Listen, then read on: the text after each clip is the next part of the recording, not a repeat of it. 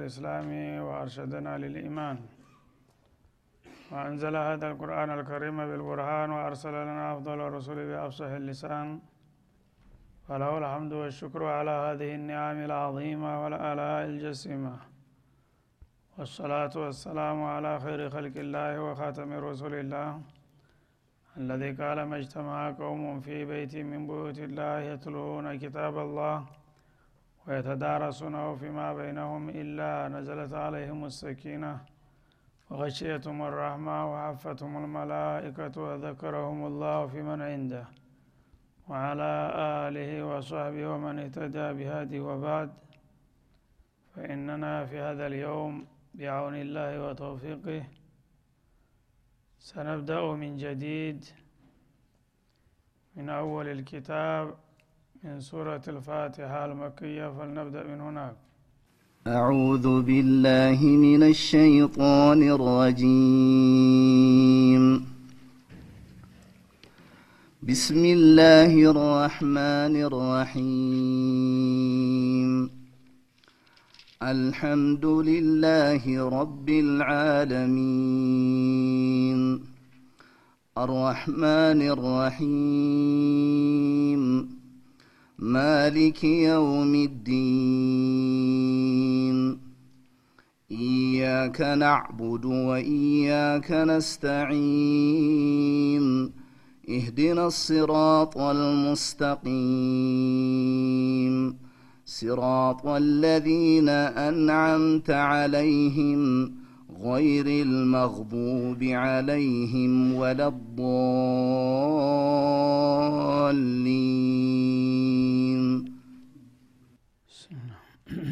أعوذ بالله السميع العليم من الشيطان الرجيم. سورة الفاتحة المكية التي تشتمل على سبع آيات.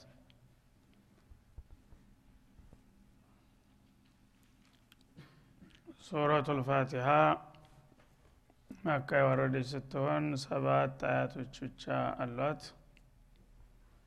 አጭር ከመሆኗ ጋራ አላህ ስብሓናሁ ወተአላ ከሌሎቹ ሁሉ ሱራዎች ያበለጣትና የመረጣት ታላቅ ሱራ ናት። እና ጌታ በፈለገውን ነገር በፈለገው ይመርጣል። ለሁሉ ነገር አለቃ አድርጎለታል ቁርአን በጥቅሉ የአላህ ቃል እንደመሆኑ ሁሉም በጣም ከፍተኛ ደረጃ ያላቸው ስራዎችም ሆነ አንቀጾች። ሆኖም ከመሀላቸው ደግሞ የተለያየ ደረጃና ማዕረግ የተሰጣቸው አሉ። ከነዛ ሁሉ የበለጠችና የተመረጠችው ሱረቱ ልፋቲሃ ናት። ስለዚህ አዕዞሙ ሱወር ልቁርአን አለል ኢጥላቅ በአጠቃላይ ከቁርአን ሱራዎች ሁሉ የላቀችና የበለጠች ናት ብለዋል ረሱል አለ ሰላቱ ወሰላም።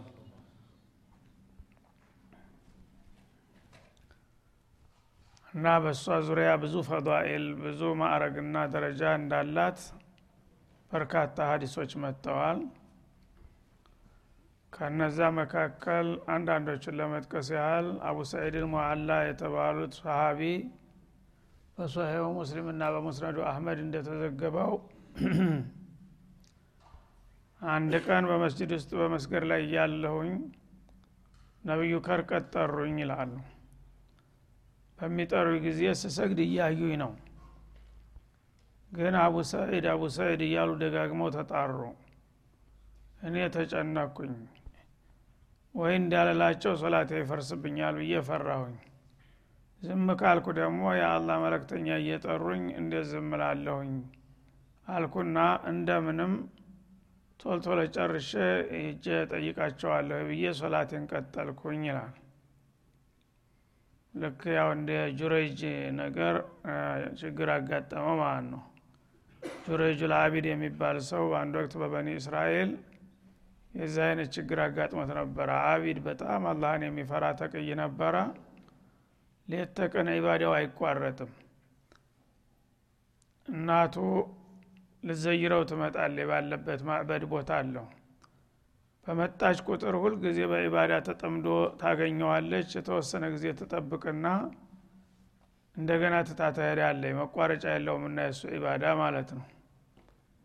ከለታት አንድ ቀን እንደዚሁ መታ ስጠይቀው ልጠይቀው ስትመጣ በሶላት ተጠምዷል አሁን እንግዲህ ስንት ጊዜ እየተመለስኩኝ እሄዳለሁኝ? ብላ ትጠራዋለች። ያ ጁረይጅ ያ ጁረይጅ ያ ወለዲ ብላ ስትጠራው ያ ረቢ ኡሚ ወወለዲ ብሎ እሱ ተጨነቀ። የወላጅ ሀቅ ከባድ መሆኑን ያውቃል። ጉኖም ከአላህ ሀቅ ጋር ከተጠጋጨ ደግሞ ማን ነው መቅደም ያለበት?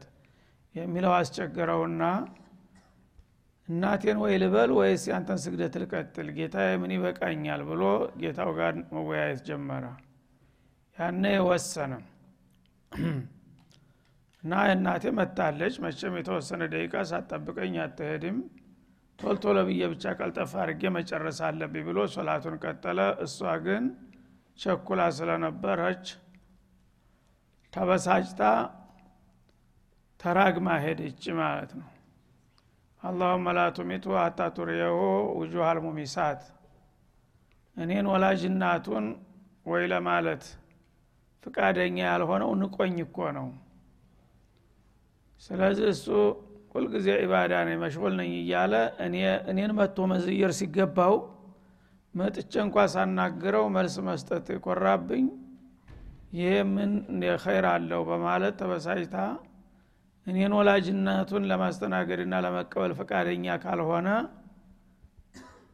የሸርሙጣ ፊት ሳታሳይ አትግዴለው ብላ ተራገመች ማለት ነው። ሙሲባ ነው እንግዲህ ሰው ሲናደድ። እሱ ማንኛውም ሰው እናቱን እንኳን ለማናገር ጊዜ የሌለው ሰው ለእንዲህ አይነት ችግር ዳረገችው ማለት ነው። እሱ ያለችውን ብላ ሄዳለ እሱ ሲያሰላምት አላገኛትም አላህ ስብሓናሁ ወተላ የሁለቱንም ስራና ኒያ ያቃልና በዛ መሰረት እሷም ተበድላለች በመሰረቱ። የሚሰግደው ሱና ሶላት ነው። እናቱ ስትጠራው የእናቱን ወይ ማለት ዋጅብ ነበረ ማስቀድም ነበረበት። እንደገና ደግሞ እሱ የአላህን ሀቅ አዙሞ ነው። ሶላት ቁሜ እንደገና ጌታ ጋር እየተነጋገርኩኝ የእሱን አቋርጬ ወደ ፍጡር እንዴት እመለሳለሁ በሚል አጣብቅኝ ውስጥ ገብቶ ነው ግን የሁለቱንም ሀቅ ያው ሚዛናዊ የሆነ እንትን ውሳኔ ይሰጠዋል አላ ስብን እሷም እናት ናት ተበድላለች አሁን ተራግማለች። በመጠኑም ቢሆን እርግማቶ መያዝ አለበት ማለት ነው። እሱ ደግሞ ለእኔ ብሎ ነው ያው እንትን ያላት። ቢሆንም እሷ እንዳለችው ደግሞ ለከፋ ችግርም አልዳርገውም ብሎ አማካይ የሆነ ውሳኔ ሰጠ ጌታ እና በዛ በዒባዳ ላይ እንግዲህ እንደተጠመደ ብዙ ጊዜ ያው የታወቀ ነው። አገር አውቆታል አድንቆታል። ማንም ሰው ጥሩ ሰው ከሆነ እንደ ጆርጅ እንትና ሁኗል እንደ ጁሬጅ ሁኗል ይባላል ማለት ነው። አሁን ዝናው እየገነነ ሲመጣ በሀገር በጣም የታወቀች ሸርሙጣለች እሷ ምን ጅረጅ ጅረጅ ላላቸው አሁን እኔ አንድ ቀን ላሳስተው በሞክር ጊዜ በቀላሉ ሊሳሳት ይችል ይሆናል። የእናንተ ትልቅ ሰው የእናንተ ወልይ ብላ ተሳለቀች ማለት ነው። በምትል ጊዜ አይ እንኳን አንቺን ወላጅ እናቱን ማናገር የማይችል ሰው ነው ይሏታል። እኔ ደግሞ አታሀዳኩም በጣም እንግዲህ ልዩ የሆነች መልከኛ ናት። ያያት ሰው ሁሉ ያብድላታል። እኔ እጀ ፊቱ ብታየኝ ሶብር አያደርግም ብላ ያው ለባብሳ አጋጊጣ ተዋውባ መጣችለት ዛኢር መስላ ማለት ነው መታ ልታናግረው ስትፈልግ ዞር ብሎ ሊያያት አልፈለገም ማለት ነው። ዙሪያውን እየዞረች እንደዚህ ልክ የታመመች ደይጠኝ መስላ እንደዚህ ኩኝ ሼክ ዱ አርጉል ብዬ ምናምን እያለች ብትዞረው እሱ ቀጥ ብሎ አያያትም። እዛ አላህ የሽፊክ እያሉ ዝም ብሎ ድምጿን ብቻ እየሰማ ቀጠለ። ያነ የተናደደች እሷ እንኳን ጠይቃው ማንም ሰው ያያት ሁሉ ልሙትልሽ የሚላት ሰው ስለነበረ ለመጀመሪያ ጊዜ ተዋረደች ማለት ነው። ዋጋ ቢስ አደረጋት ሳቁባት። ያው ደንፍታ የሄደችው ያወቁ ሰዎች ሁሉ ያን ጊዜ ተናደደችና ከሱ ስትመለስ አንድ በግረኛ በመንገድ ጎረምሳ አገኘችና እሱን ጋብዛ የፈለገችውን አደረገች። በአጋጣሚ ደግሞ በቅሎ የሆነች መካን የነበረችው ሰይጣን ለወዳጁ ድርብ ነው እንደሚባለው አረገዘች በዛ ማለት ነው እና አርግዛ ስትወልድ ማን ነው አባቱ ብለው ሲጠይቋት ያው መባል አይቀርምና ሸርሙጣን ቢኮን የእናንተ ወልይ ጆረጅ ነው ያስረገዘኝ? ብላ እሱን በቂም በቀል ማለት ነው ስላዋረዳት ተናገረች። ይህ ጊዜ ሀገሬ በጣም ሲያከብረውና ሲፈራው የነበረው ሰውዬ እንደዚህ ተሸርሙጣ ልጅ ወለደ ተብሎ ተወራበት ማለት ነው። ለምን ያቺ የእናቱ እርግመት ስለመጣች ማለት ነው ያነ የአካባቢ ሰዎች ለካ እሱ ትልቅ ሰው ነው እየተባለ ሴቶቻችን ዚያራ እየሄዱ በየጊዜው በእሱ እያማገጠ ነው ያለው አለና የአገር ጎረምሳ ተነስቶ ዙሪያውን መጥቶ ጎጆውን ከበበ ማለት ነው። እሱ ተህዝብ ተፈንጥሮ እንደ ባህታዊ ጎጆ ውስጥ ነው። ከፍጡር ጋር ምንም ግንኙነት የለውም። ጎጆውን መጡና ምንም ሳይጠይቁት ምንቅርቅር አድርገው እሱን እየደበደቡ እየጠፈጠፉ ወደ ባለስልጣን ይዘውት ይመጣሉ ማለት ነው አረ ምን አጠፋው? ምንድነው ችግሩ? ምን አጠፋው ትላለ ደግሞ ስራ አጣኸው እያሉ ማለት ነው። እየረገጡ ከዛ ባለስልጣን ጋር መጣ። እንደዛ አድርገሃል አሉ። የአካባቢ ሴቶችን እያማገጥክ ነው ተብሎ ክሱ ተነገረው ማለት ነው። ያነ እሱ እንግዲህ ይሄን ነገር አላደረግኩም ቢል ማን ይሰማዋል? ሁሉም ያብጠለጥለው ጀመር። በመጨረሻ ይሽ የተወለደልኝ ልጅ አሳዩኝ አለ እሱ ከጌታው ጋር ያለውን አላቃ ያቅ ነበርና ማለት ነው። ከእናንተ እንግዲህ መፍትሄ የለም። እናንተ መከራከርም አልችልም። ያው ጌታ እንግዲህ ያድነኝ እንደው እሱን ነው ተስፋ ማደርገው አለና ሙተወኪለን አለላ ልጁን እስቲ ያምጡት ይላቸዋል። አመጡ። እርጥብ የተወለደ ልጅ እና እንደዚህ ፊቱ ላይ ሲያመጡለት በጣቱም ብርቱ ላይ እንደዚህ ወጋረገውና ያ ጉላም መን አቡክ አለው። አዲስ የተወለደው ልጅ አቢ ፉላን እብኑ ፉላን ራዒ ፉላን አለ የገሌ በጎች እረኛ እገሌ የተባለው ጎረምሳ እሱ ነው የኔ አባት አለ። አዲስ የተወለደው ልጅ። አላህ እንግዲህ ለወዳጆቹ ማለት ነው ሲል እሱን ለማጽ ያነ ያ ሁሉ ሲቀጠቅጠው የነበረው ሁሉ መሬት ተንበረከከ ማን ይህን ተአምር ሲያይ ይቅርታ አድርግልን ምናምን እያሉ ባለስልጣኖቹ ጭምር ተደናገጡ። ጎጆህን ያችን የሳር ደሳሳ የጭቃ ጎጆ በወርቅ እንስራልህ አሉት። ብቻ ይቅርታ አድርግልን የወርቅ ቤት እንስራልህ። ሲሉት እኔ ወርቅ ምን ያደረግልኛል ወትረውን ከዱንያ ጉዳይ እንደሌለኝ ታውቃላችሁ። እናንተ መጣችሁብኝ እንጂ እናንተንም ዱንያችሁንም አልፈልግም አለጎበዙ ይህ ጊዜ ያው ይቅርታ ተለምኖ እንደገና ያችሁ ደሳሳ ጎጆ ተሰርታለት ኢባዳውን ቀጠለ ማለት ነው። ይህ ምንድነው የሚያሳየው? የወላጆች ሀቅ ምን ያህል እንደሆነ። ሴትዮዋ እንግዲህ ቅር ብሏታል። በልጇ ላይ ይህን ቃል ሰንዝራለች በተወሰነ ደረጃም ቢሆን ያሷ ዱዓው ያዛላት ማለት ነው።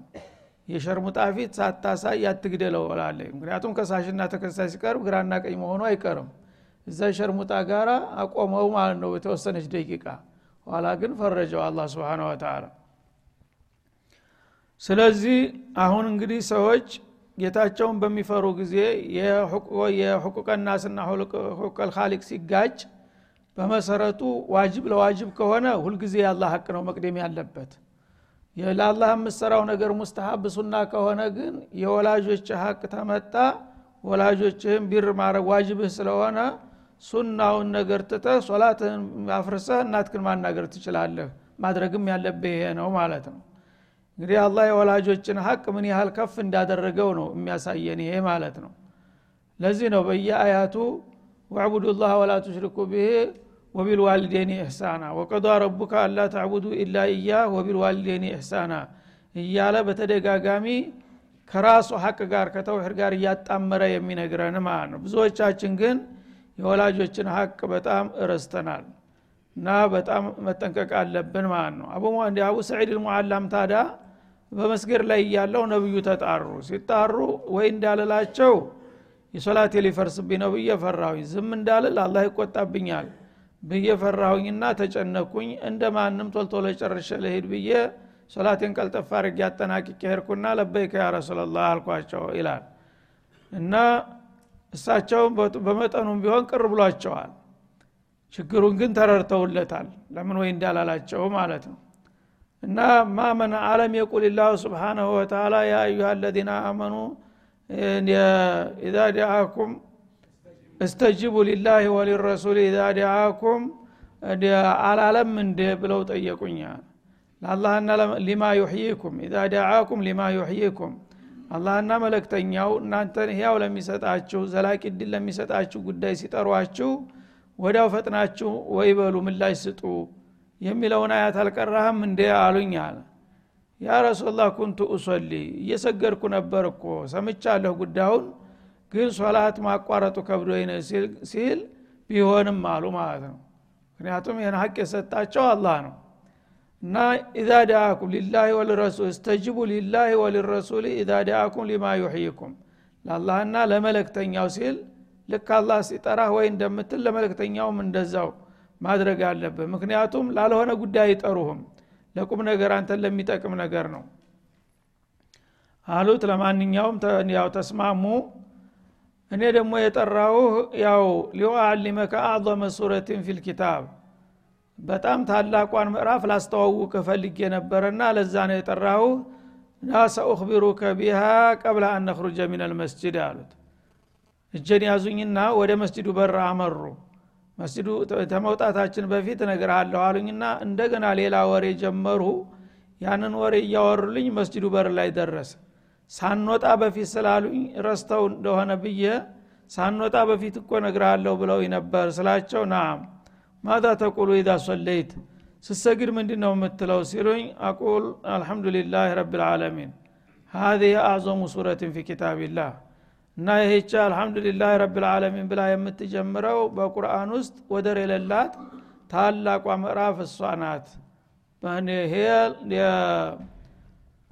አልቁርአኑ ልዓظም በማለት አስተዋወቁኝ ይላል ማለት ነው። በዚህ መልክ እንግዲህ አላህ ስብሓንሁ ወተላ ይህችን ሱራ ከሁሉም እንዳበለጣትና እንደመረጣት አረጋገጡ ማለት ነው።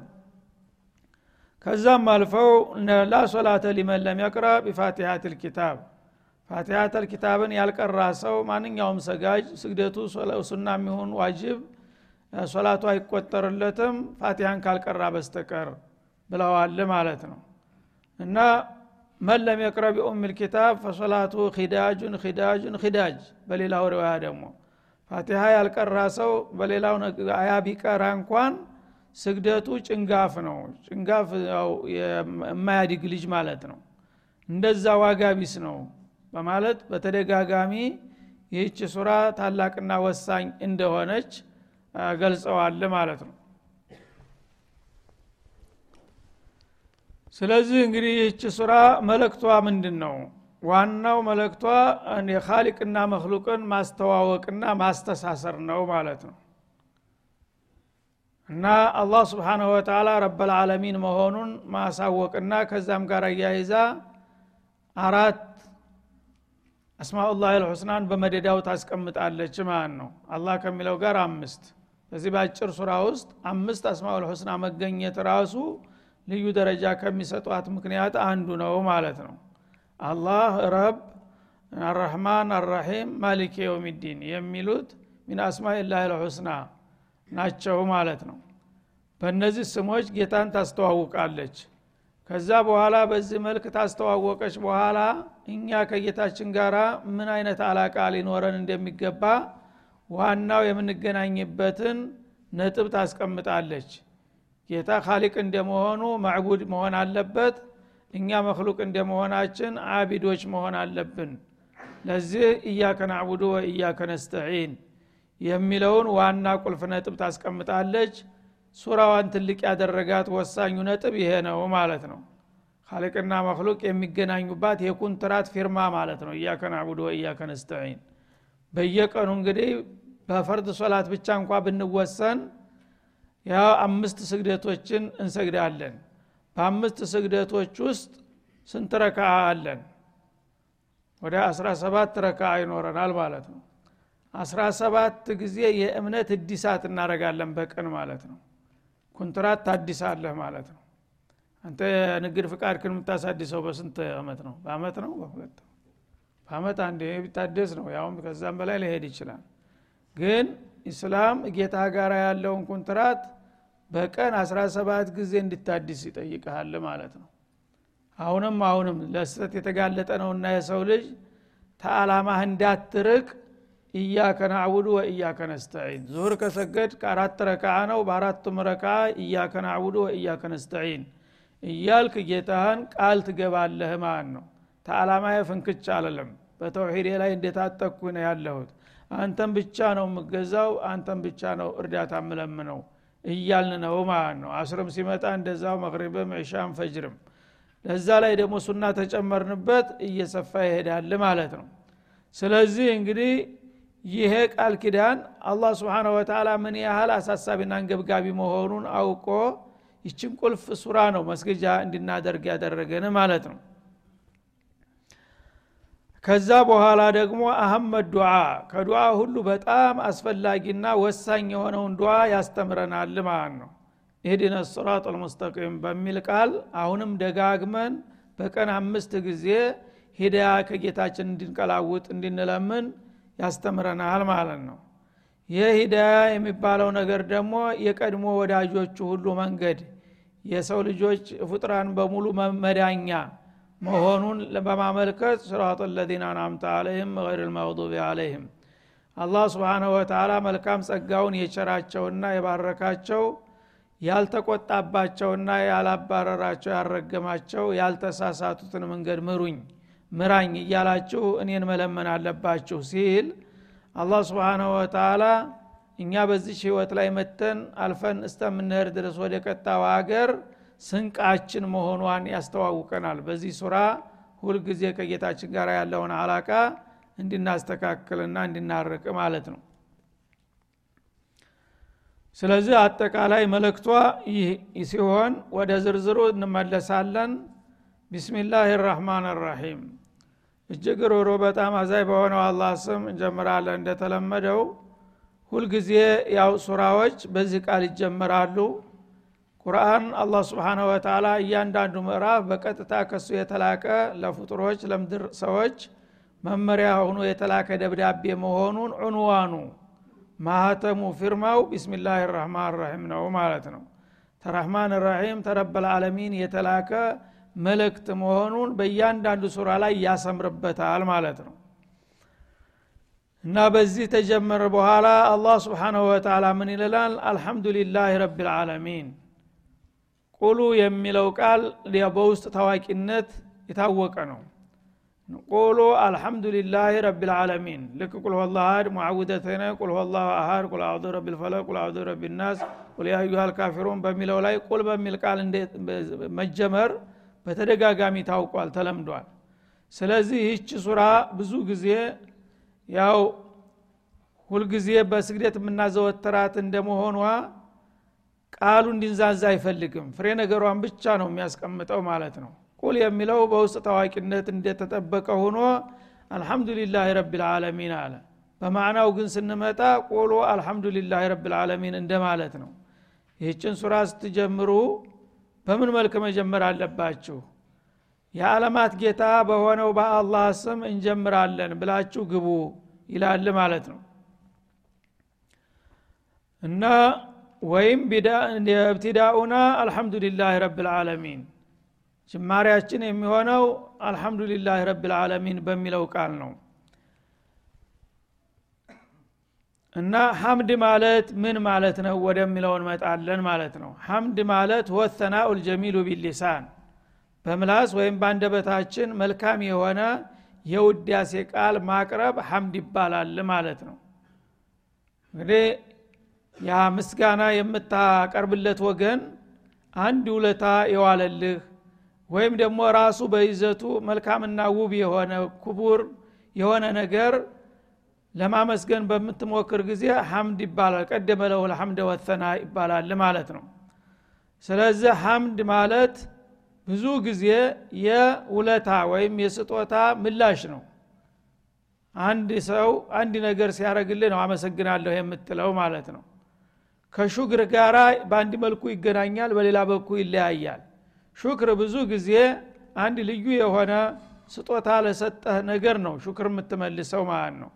ሐምዲ ግን እንደዚሁ ስጦታ ለሰጠ ሊሆን ይችላል ወይም ደግሞ ለአንተ ባይሰጥህም ለሌሎች ለሰጠ ወይም ደግሞ ለራሱ ክቡር መሆኑ ለታወቀ ነገር ሁሉ ሐምድ ይደረግለታል ማለት ነው። እና